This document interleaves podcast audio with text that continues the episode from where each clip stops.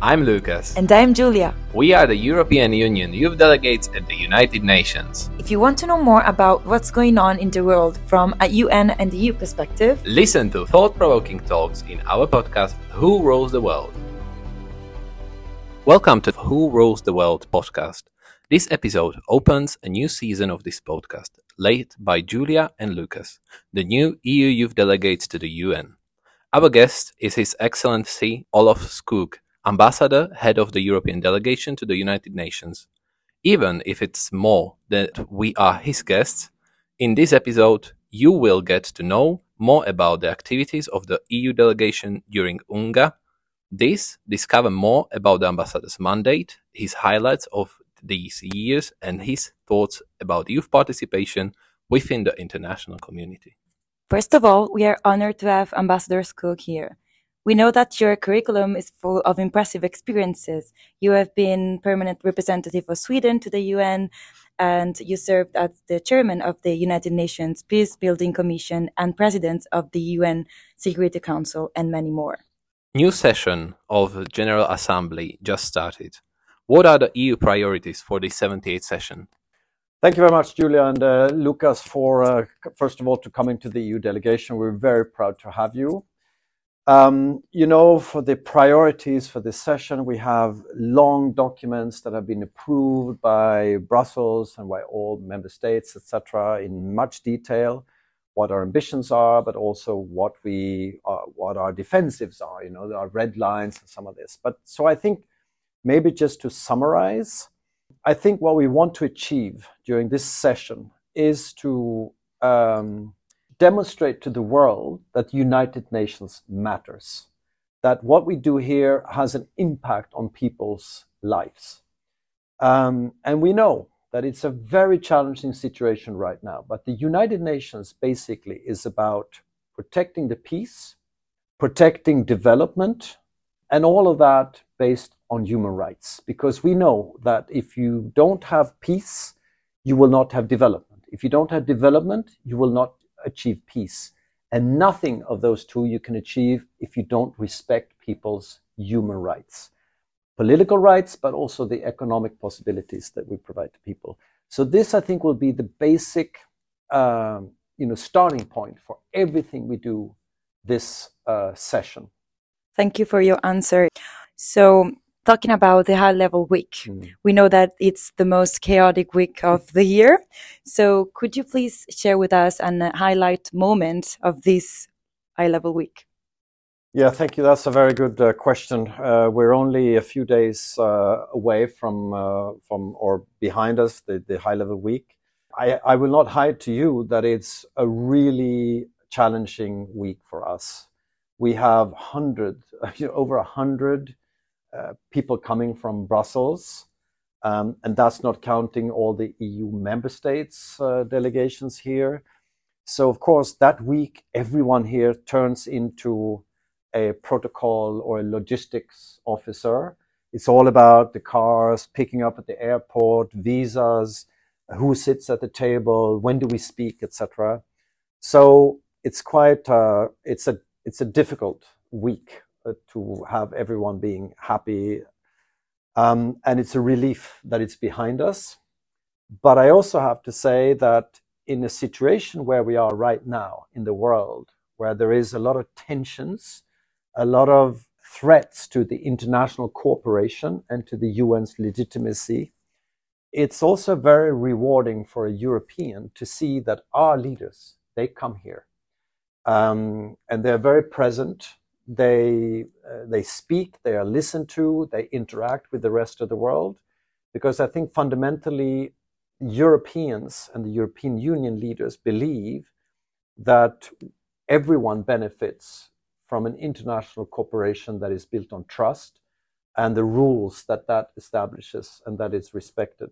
So um, yeah, the, I'm happy that the week is over and that we can now focus on substance. But I'm also proud of what the EU contributed to that week. It's not been your first most difficult week here. Uh, you've been EU ambassador to the UN for four years. Mm-hmm. What's the biggest change that you experienced during the time here? Well, I think uh, actually before I was the EU ambassador, I was the Swedish ambassador. So I've been here for many years now. And uh, I think we always say that the climate is difficult, the UN needs to do better.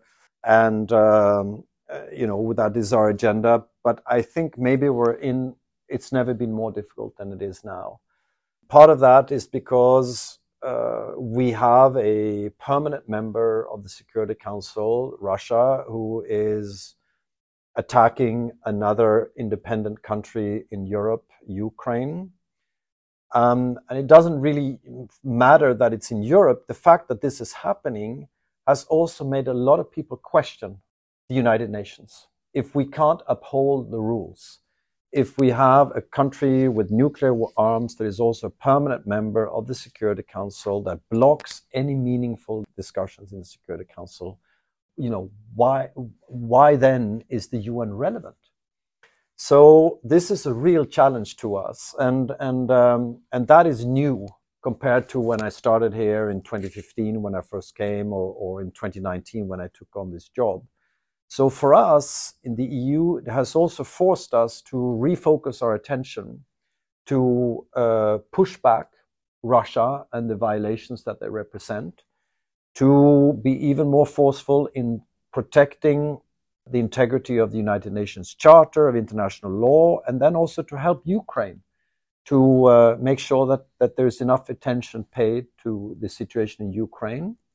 But I want to stress too that the third priority here is very much about making sure that we do not, with all our attention to the situation in Europe and the Ukraine uh, attacks that Russia is conducting, that we do not forget that there is a big uh, international agenda that is very important to the rest of the world, um, and that we don't turn our back uh, to that uh, those legitimate concerns. So it's the agenda has broadened, uh, and I think the United, the EU, the European Union, has become an even more important and relevant player over the years that I've seen this uh, develop since 2019.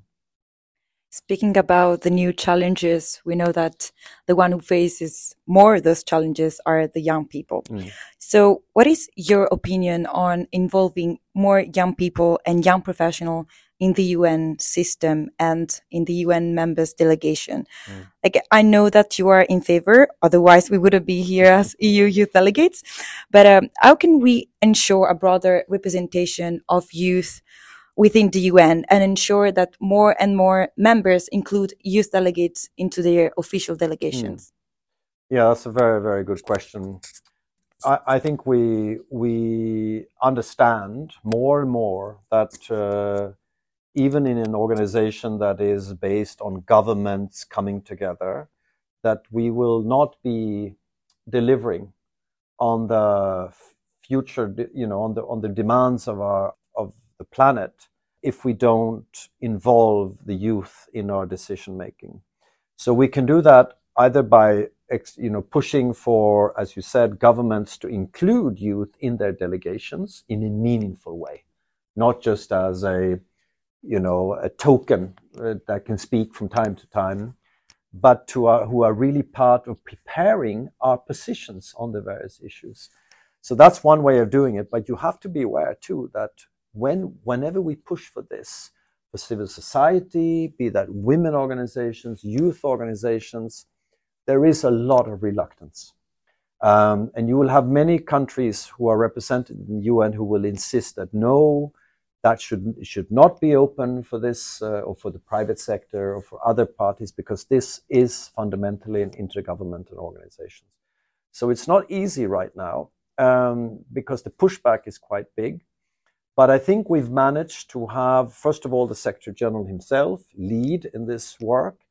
And also, as we discuss the future, the common agenda, the next year's summit of the future, I think there is a better understanding that we cannot talk about the future without involving the I, I, I, don't like to re- address the youth as our future leaders because I think you're part of leading the work already now. But I think we need to be much better at doing this. And that's why I'm so proud to have the two of you uh, representing European youth in this work. Um, and I think part of your job should also be to make sure that you advocate for other delegations in other parts of the world to do the same.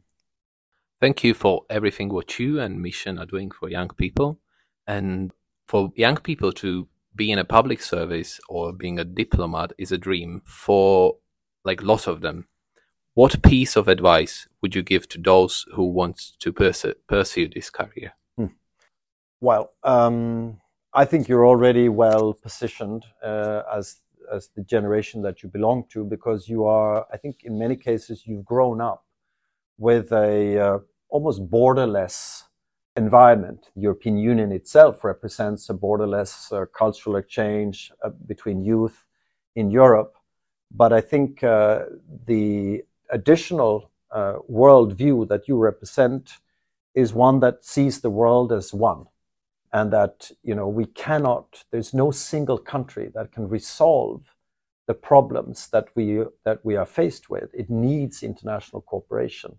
And that instinct in itself whether you are you know what you do at home how you ex- have your exchange programs as students in universities etc and how you are as a human being already that is uh, such a good basis for any diplomatic career. And then you know uh, learning languages and being very open-minded to the fact that you we grew up with our priorities. And there's, it's also a question of being attentive to the legitimate rights of the rest of the world. And i think that already is an extremely good basis for how you become an, an effective uh, diplomat Thank you very much. And um, we know that your mandate at the European delegation is coming to an end. Is there something that you would like to change over this year if you had the chance? Oh yeah, I mean, there's a lot of things that uh, that we could have probably have done better. Uh, looking back, there are there are things that I'm thinking about a lot. Uh, how we speak a lot about prevention, for instance, of conflict. Uh, we use it as a mantra. It's almost an automatic thing. We need to do better, etc but I think we really need to change that into uh, real concrete measures, not just talking about it, but actually doing more. And I was on the Security Council of the United Nations as the Swedish ambassador when the uh, uh, Rohingya uh, crisis erupted, where the Myanmar military basically conducted a, a really atrocity crime against a whole population and forced them to flee. And we saw that honestly we saw that this was the risk. We saw this that there was risk of this happening. And it's just an example of cases where we can see the risks but we are unable to preventively act on it. So i, I think that is a, for me a reminder that we can always do a lot better. Thank you uh, what's some advice you would like to give to your successor and especially in terms of youth involvement? Yes, well, I, I hope that he will, uh, it, it's a man, um, that he will uh, continue what I think we've started to be uh, really engaging with, uh, first to support the program under which you, the two of you are here, but maybe to expand it to, you know, not just as a European program, but also to support um, other regions. We're working a little bit with the African Union, for instance, and if we can system, you know, bring that into a systemic and systematic cooperation, maybe also financially support African youth to be more present here in the UN, I think that would be a great boost. Hope well, he's going to give us interview for Who Rules the World podcast. I'm sure he will. Thank you very much, Ambassador, for accepting in recording this episode with us. And it was you with whom this program of European Youth Delegates to the United Nations started. And we are very grateful for that. And we believe it will uh, last for many, many years. Thank you very much. Hope so. Thank you very much. Thank you. This was an episode of the Who Rules the World podcast. For the new episodes, tune in to the Spotify or other platforms.